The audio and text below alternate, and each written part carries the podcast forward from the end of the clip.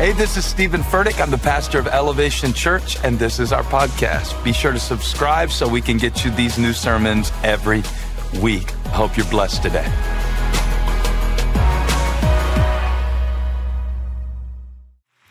Well, welcome to Elevation. Hasn't this been an amazing time of worship already at all of our locations? Those of you joining us online, Merry Christmas! You did it! You're here! What a beautiful time we've had together this morning. And uh, I love coming to church. But I love coming especially this time of year because it forces me to stop thinking about all the things that I have left to do this week and just spend an hour focusing on why we really celebrate Christmas that Jesus came, He was born in a manger, and we worship Him. And so Today, I am really excited about the word that God has given me to say to you. Stand on your feet. I'm going to share our scripture and we will jump right in. All right. Um, turn in your Bible, if you have one, to Mark chapter 8. And we're going to start in verse 1.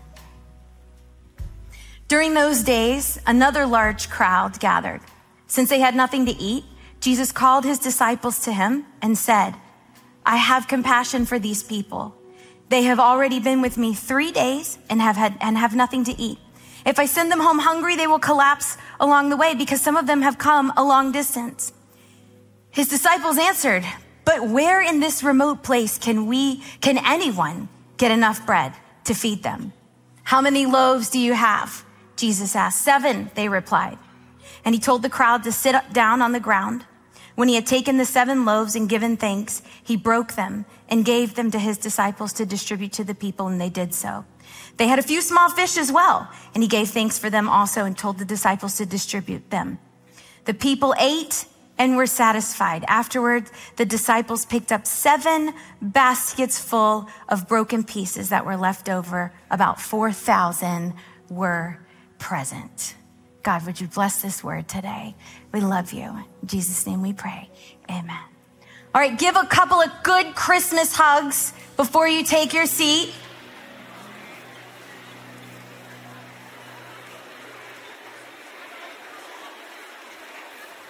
Thank you, worship team. That was amazing. I think Jenna and Jonsal should do more duets. Hey? That was really beautiful. Okay. Is it okay if I give you a Christmas sermon that's not from a Christmas Bible passage? Good, because I already am. Um, first, I want to tell you a, a, a, short story. Don't, don't, for all those of you who don't like long stories, I like long stories, um, but I have a short one for you today. Many of you know that Stephen and I, um, we got married when we were practically babies, right? Three weeks after our college graduation at 22 years of old, 22 years of age, we got married. And we basically moved out of our dorms and into our first apartment. So during our first year of marriage, we were figuring out everything together. We were figuring out how to get along, how to budget, what we, what we did after work, how to celebrate holidays, what we did on weekends. And we had so many conversations about how his family did this and my family did that. And little by little, I began to realize that there were things in my childhood that I thought were commonplace and they were actually weird.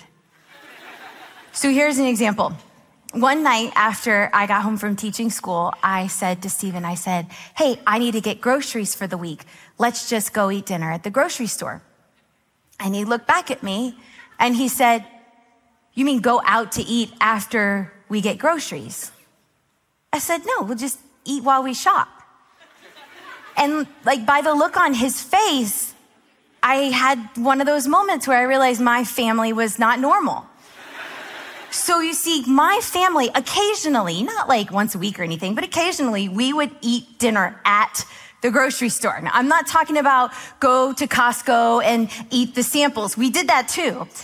I'm talking like sometimes when my mom had a busy week and a long list of groceries for our family of five, we would all go to Publix where shopping is a pleasure. And while my parents put items in the cart, we would open things up and eat them as we walked along. So deli meat and cheese slices. You know, you roll it together and Doritos straight out of the family size bag. And you're helping me know that this was not normal. I didn't know you were going to laugh that much. Um, and then when it came time to check out, they would just pay for the open items along with the other things in the cart. And I specifically remember complaining to my mom one night because I didn't want to eat dinner at the grocery store. And she was like, well, why? And I said, I, I, I want a sandwich. I, I don't want to just eat meat and cheese from the deli. And she said, well, just open the bread and make yourself a sandwich. And I did. And a decade later, I realized that other families didn't eat dinner at the grocery store. The title of my sermon today is The Bread is in Your Hands.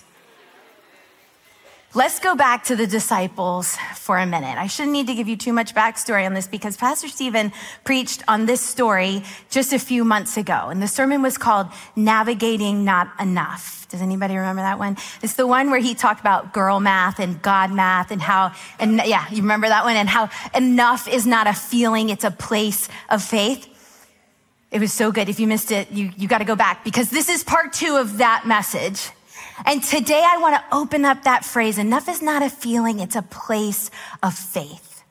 So, what is a feeling? A feeling, especially this time of year, is tired and irritated, overwhelmed, afraid. And we feel these feelings when we're faced with a situation or a season where we wonder if we have enough.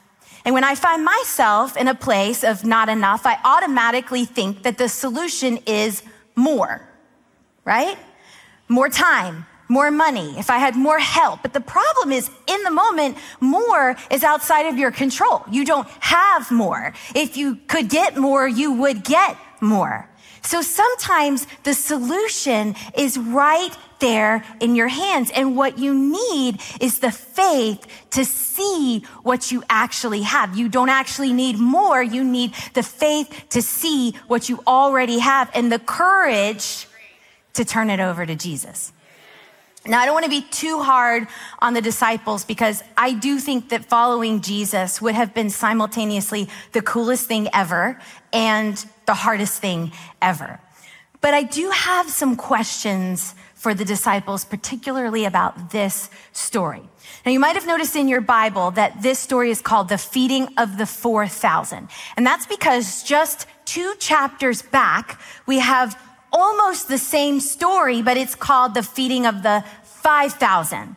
And the two stories are almost identical, so much so that if both, um, if, if both Matthew and Mark, they tell both stories. So they both tell the feeding of the 5,000 and feeding of the 4,000. Some people would argue that maybe they were the same thing and people got mixed up, but they're not. So in the feeding of the 5,000, the crowds gathered around Jesus and he healed people and he taught them and they were hearing and understanding the good news for the first time. And all of a sudden, so much time had passed that there was not enough food for the people to journey back home because obviously for a crowd that size to gather, they would have had to go out to a remote place. And many of them had come from several towns away, and Jesus felt compassion for the people. He wanted to give them something to eat. Now, I get it this time why the disciples were baffled when Jesus told them to feed the crowd. And in this particular passage, Jesus just looks at them and he says, You feed them. And they're like, Jesus, it would take more than half a year's wages to feed all of these people. And Jesus said, Go see what you have. And then the disciple Andrew, does anybody remember this story? He finds a kid with five loaves and two fish, and they bring that to Jesus, and he takes it and he blesses it, and they all eat and they're satisfied. And the Bible tells us it wasn't just 5,000 men, but it was 5,000 men plus the women and children, and they had 12 baskets full left over. A miracle. I mean, the disciples must have been flying high to be a part of feeding that many people, right? So, two chapters later, Mark gives us the account of Jesus feeding the 4,000. And I'm like, how much time could there have been between these two stories? So I Googled it. Most scholars think, of course, what, you think I looked it up in like a commentary or something? I Googled it. Most, com- most scholars think that it was about six months. So only six months after the disciples found themselves in almost the same exact place. Crowds gather so large, they have to go out to a remote place. Jesus teaches and heals, and so much time passes, they run out of food, and they won't be able to make the journey back home. Okay, look at the passage again. Jesus says, I have compassion for these people. They've already been with me three days and have had nothing to eat, have nothing to eat. If I send them home hungry, they will collapse along the way because some of them have come a long distance. His disciples answered, but where in this remote place can anyone get enough bread to feed them? Seriously? Not one out of the 12 thinks to say, Jesus, let's go. We got seven loaves. Do that thing again where you multiply the bread. And then another disciple maybe starts singing, dun, dun, dun, dun, dun, dun, dun, dun. And then they're like, and I believe I see you.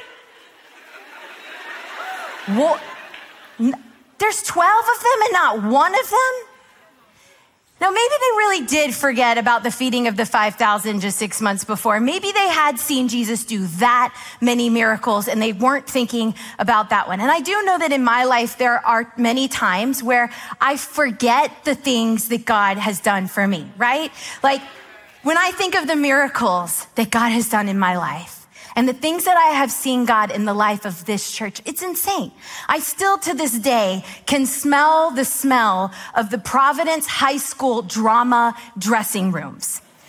That's where we first started. And I remember peeking out from behind the curtain because back then I was one of the background vocalists. You didn't know that about me, did you? Um, because we didn't have anyone who could really sing yet. And so I was you know, getting the job done. And I remember peeking out from behind the curtain and wondering if people were going to show up because we'd added a second service. And every week they did. And I remember during COVID, wondering if people were really going to watch church online from their homes. And they did. And I've seen so many miracles in my own life and in my own family. And yet sometimes when a tough situation arises, I get this like sudden onset of spiritual amnesia. And I completely forget all that I have seen God do with my seven loaves of bread. So maybe they did forget.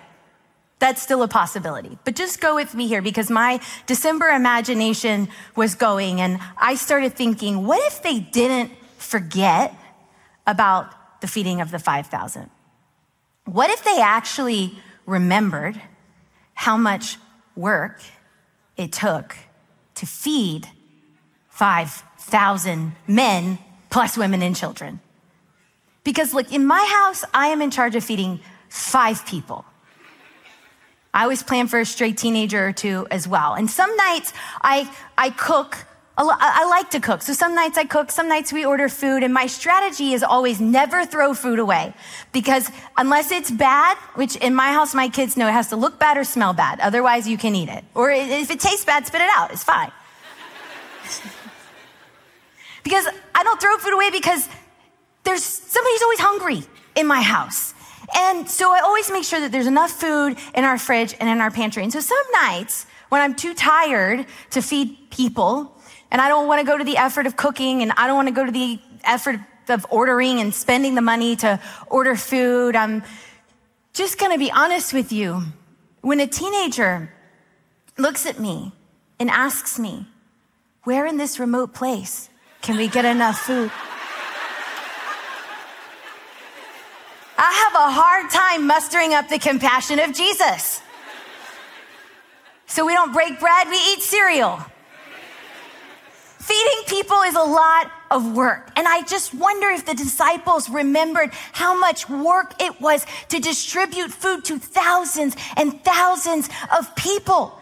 Remember, they had been there for three days too, and they were tired too, and they had just enough left to split between the lot of them and go home. And so as I was feeling like I did not have enough during this busy Christmas season, it made me wonder if in this moment the disciples' problem was not not enough bread, but if their problem was not enough compassion.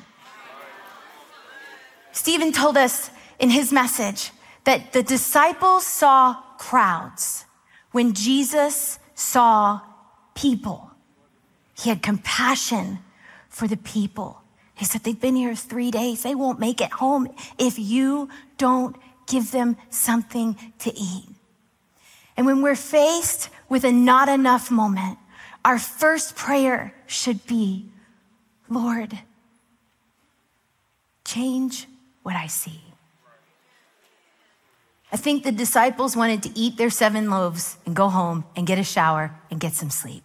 But Jesus had compassion on the hungry people, and he knew that he had more to give them. Jesus wanted this crowd to go home full, physically and spiritually because he knew that often our, our, physical needs are directly connected with our spiritual needs. And he wanted to feed the people through the hands of the disciples. Lord, change what I see. I want to see people, not problems. I want to have compassion for the hungry people around me every day, sometimes all day long. We're all dealing with hungry people the person you work with, the lady ringing you up at Target, your kids, your kid's teacher, your mother in law, your neighbor, your spouse, the person standing too close to you on the subway. And it's complicated.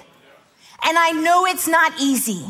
But each moment we have the opportunity to choose to see faceless crowds or hungry people.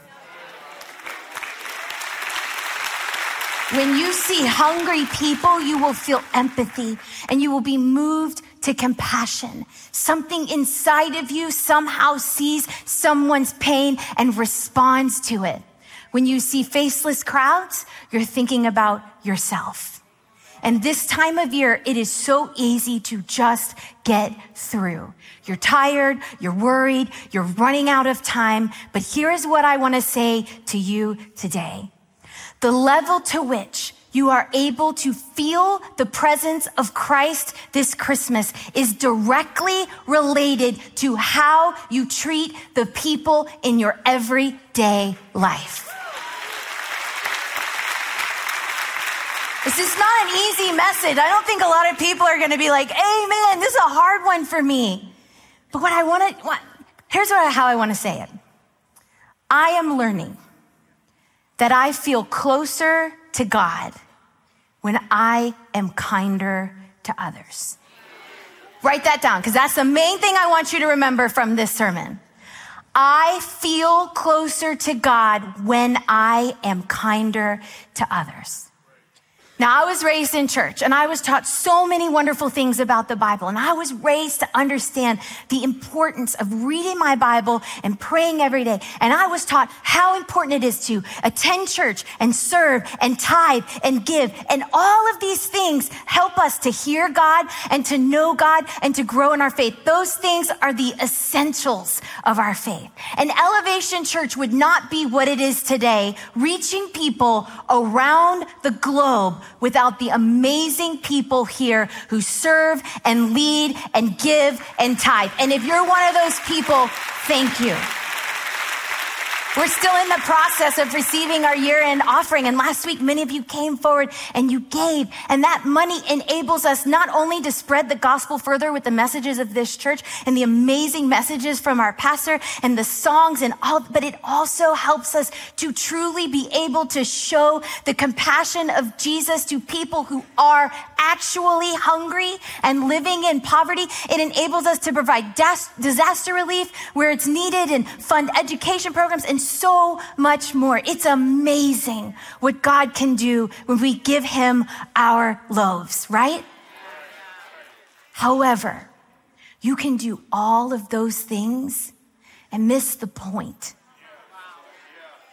I heard a preacher once say that the greatest indication of your relationship with God is how you treat others. And not just how you treat the people that you love, although some of us treat the people we love the worst, but it's, it's how you treat the people you don't understand. It's how you treat the people you don't agree with. It's how you treat people who have perhaps treated you poorly. In Luke 6, in Luke 6, Jesus says, If you love only those who love you, why should you get credit for that? Even sinners love those who love them. Love your enemies. Do good to them. Lend to them without expecting to be repaid. Then your reward from heaven will be very great, and you will truly be acting as children of the Most High, for He is kind to those who are unthankful and wicked. You must be compassionate just as your Father is compassionate. Because the scary thing is that the people that Jesus was the most harsh with in the Bible were the religious people people who followed all the rules and attended church and prayed the prayers and made the sacrifices because these people had begun to think that doing those things made them closer to God and also better than everyone else. And there have been times in my life when I thought memorizing scripture and participating in Bible studies and abstaining from certain substances would make me feel closer to God. And don't get me wrong, because all of those things play a huge role in my growth as a Christian. But the actual growth comes when I apply all of those things that I'm learning to my relationships and my interactions with others. And the longer I walk with God, here it is again, the more I realize that I feel the closest to God when I'm kind to others. Jesus says later in the book of John, a new commandment I give you, love one another as I have loved you, so you must love one another. By this, everyone will know that you are my disciples if you love one another. The way we treat others is what sets us apart as believers in Christ. So let me ask you this. If the only way for people in your life to know that you are a Christian was not by how often you went to church or how many Bible verses you knew, but was by how you treated other people, what would they say about you? Now, listen, our outward actions do not change our status with God. It, it, the, the, the way I treat others makes me feel closer to God. But we're all covered by His grace. Thank God, because we all have moments, right? Not too long ago, I went to Home Goods, and I think it was a Saturday because God and everybody was there and I drove around and there was only one parking space available. And I drive a really big mom SUV, but I'm really good at parking it. And so I whip into this space and, I, and it was close, but it's a big car. That's how you drive it. And, and so I, you know, I whip into this place and the owner of the car that I got really, really close to, like probably inches, she happened to be sitting in her vehicle and she watched the whole thing and she looked at me and she was like, you almost hit my car. And I, you know, I've been driving around looking for this space for a while. And so I looked back at her and I was like, what? because what was the best word I could think to say in the moment, you know? It's the best thing that could, we all have moments. Moments we wish we could take back. Moments I'm not even to share with you here that are a lot worse than what happened at Home Goods. We all have moments that we know are covered by God's grace, but we hope that they're covered by people's grace too. And there's always forgiveness to be found in Christ.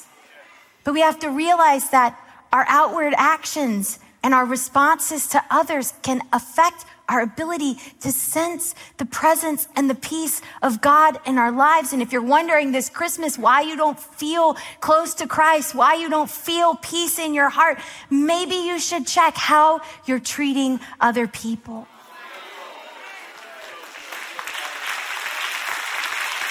Unfortunately, we don't get to choose the people that God has placed in our lives and on our paths. We don't get to choose the family that we're born into. Maybe you didn't have to eat dinner at the grocery store. Mary didn't get to choose who came to worship Jesus that night in the stable. But we do get to choose how we see the people in our lives. And I know that the people in your life are messy. It's messy. and loving them is complicated. It's like the farthest thing from simple, what I'm asking you to do today. Because I know there's history and there's pain and there's things that have been said and there's the way people always have acted. I get it. I'm just asking you to think if you feel far from God this Christmas, you might need to ask God to help you change the way you see his sons and daughters. Because you can have boundaries and be kind at the same time. You know that phrase, hurting people hurt people? I want to change it a little bit today and tell you hungry people hurt people. Have you ever been hangry? In the worst mood?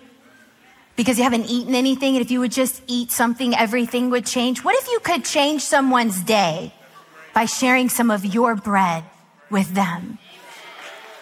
The people that you encounter this Christmas, your family workers, your co-worker, your family workers, your family members, your co-workers, the person in front of you in line at the grocery store, they're all hungry. And I know you're hungry too, but I believe that God sent me here today to tell you that there is bread in your hands. Look back at the scripture. I have compassion for these people. They've already been with me for three days and have nothing to eat. If I send them home hungry, they will collapse on the way because some of them have come a long distance. The disciples answered, But where in this remote place could we get enough food to feed them? How many loaves do you have? Jesus asked. Seven, they replied.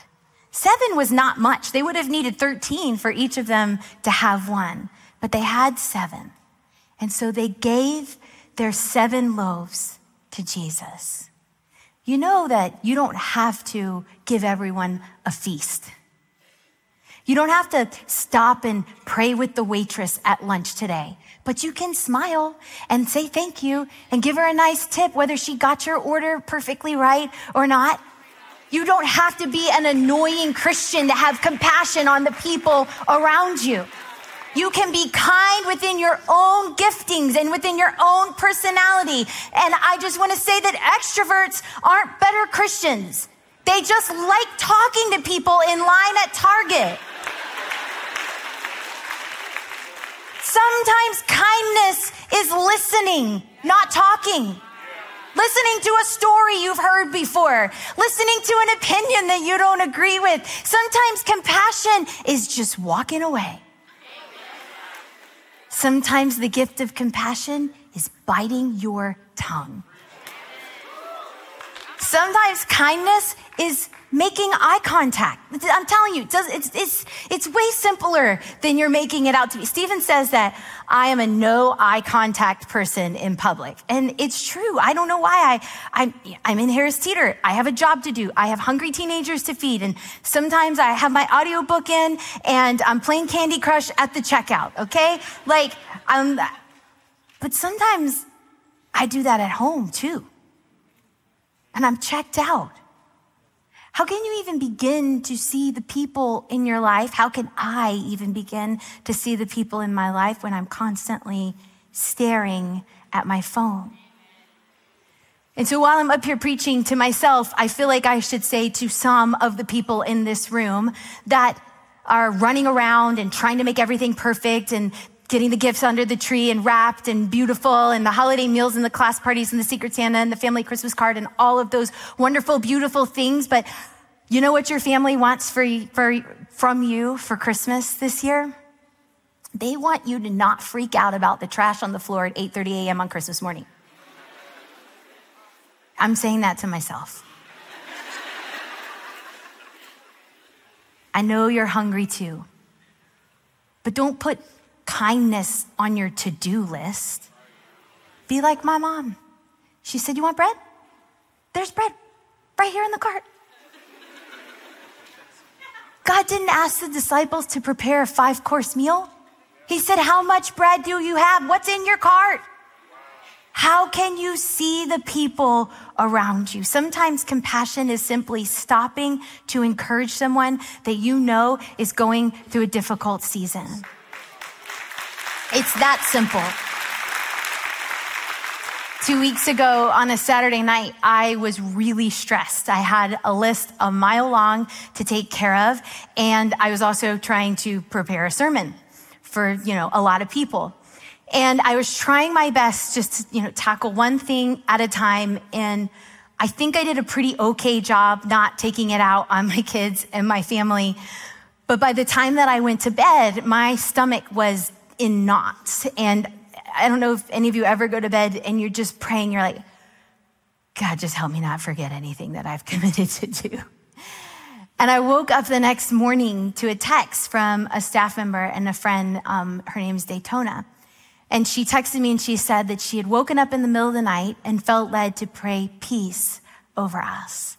And she just typed out a prayer about the peace of God having authority over me. That was bread. I woke up to bread right there on my phone because someone else stopped for a second to think about someone other than herself. You don't have to be a preacher or a Bible scholar or, you know, Mother Teresa to feed the hungry this Christmas. And if you're listening to this message and you're thinking, great, now I have to add more to my list. I need to find a soup kitchen for my family to serve at. You're totally missing the point. Obviously, if the opportunity arises for you to serve at an organization like that, you should do it. But the point is, having compassion is less about signing up to serve and is more about what is right in front of who is right in front of you. A good friend of mine has been letting a teenage girl in her neighborhood live with her for weeks this Christmas because she has nowhere else to go except the foster care system. That is the compassion of Christ. When you have the faith to pray, Lord, here is my bread. Use what I have. God will always present you with an opportunity. In Mary's prayer, the one that she prayed after the angel came to her and told her that she was going to carry the Son of God, she starts off by saying, My soul magnifies the Lord. My heart rejoices in God, my Savior, for he lifts the lowly. And then she goes on to say this beautiful thing. She says, For he has filled the hungry with good things. God has compassion for the hungry and the good news is, He wants to feed them through you. The power came from Jesus, but the bread was in their hands. Here's the funny thing look at verse 6. He told the crowds to sit down on the ground. When he had taken the seven loaves and given thanks, he broke them and gave them to his disciples to distribute to the people, and they did so. They had a few small fish as well. He gave thanks for them also and told the disciples to distribute them. Where did the fish come from? The disciples never mentioned any fish, but maybe someone saw the bread going around and they just threw their fish into the lot.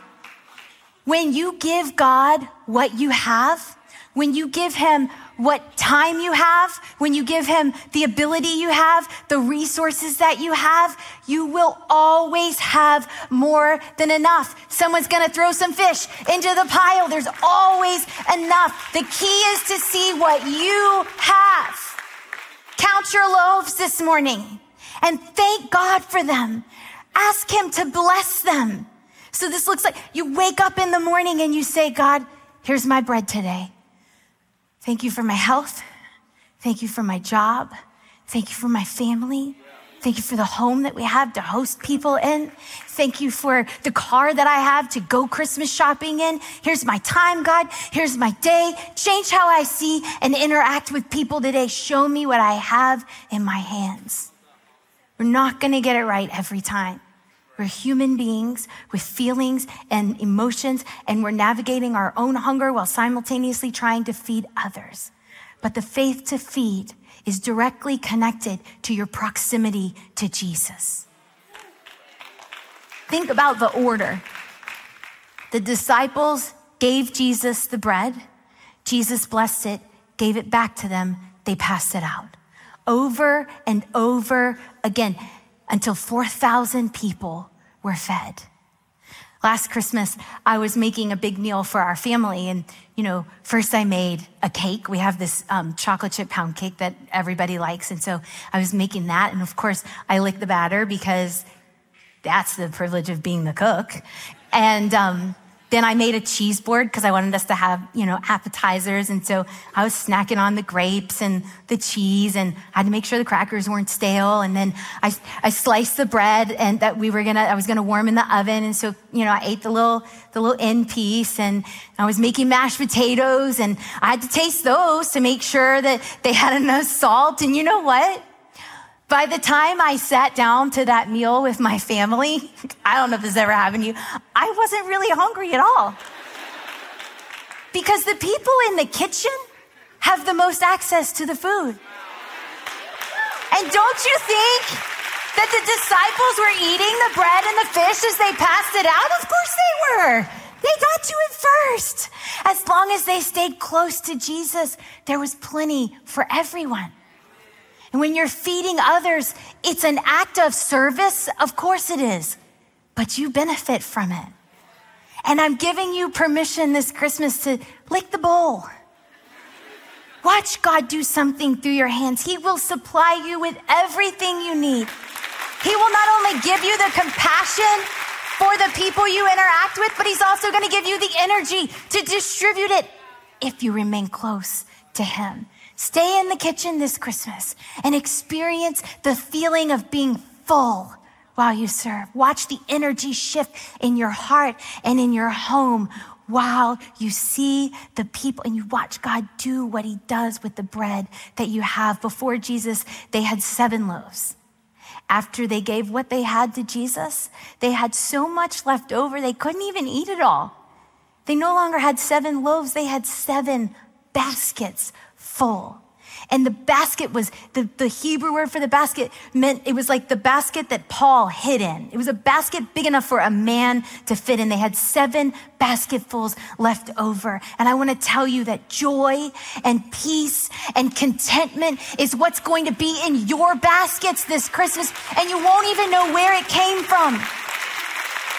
To stay close the prophet Isaiah said, The virgin will give birth to a son, and they will call him Emmanuel, which means God with us.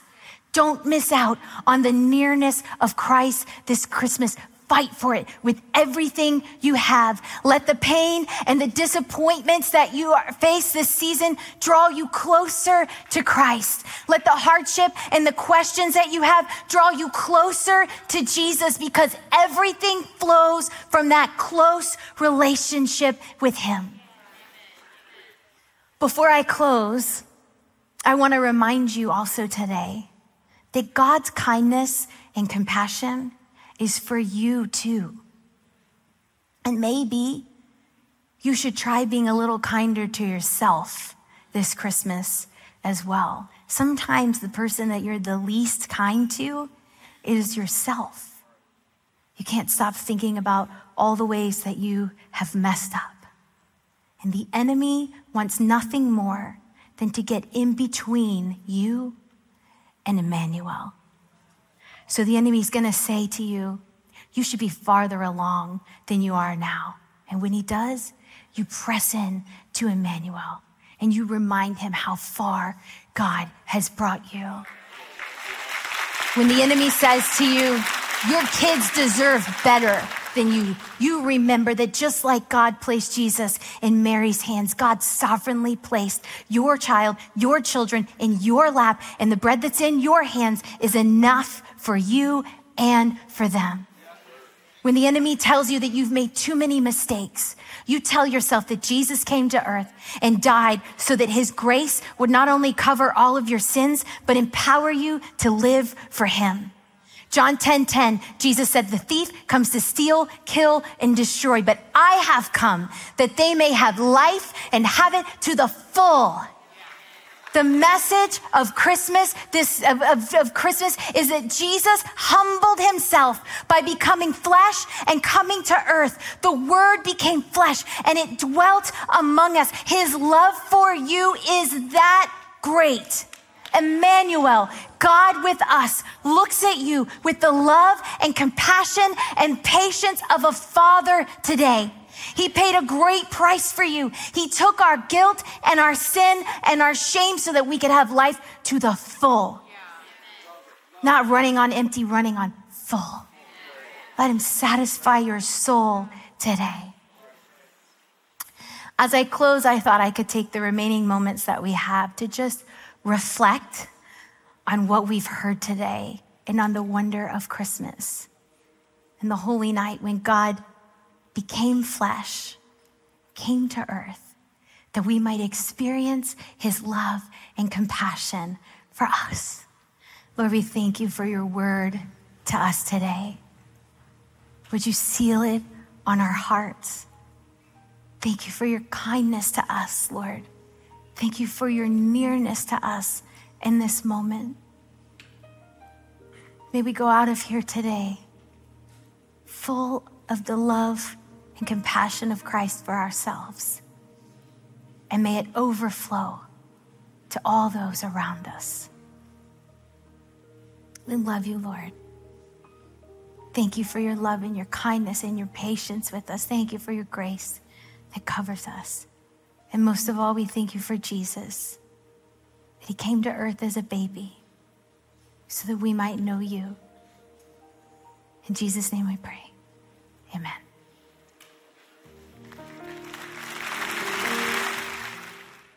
Hey, I hope you enjoyed the podcast. And if you did, make sure to share it and subscribe so we can get you all of these new messages as soon as they're available.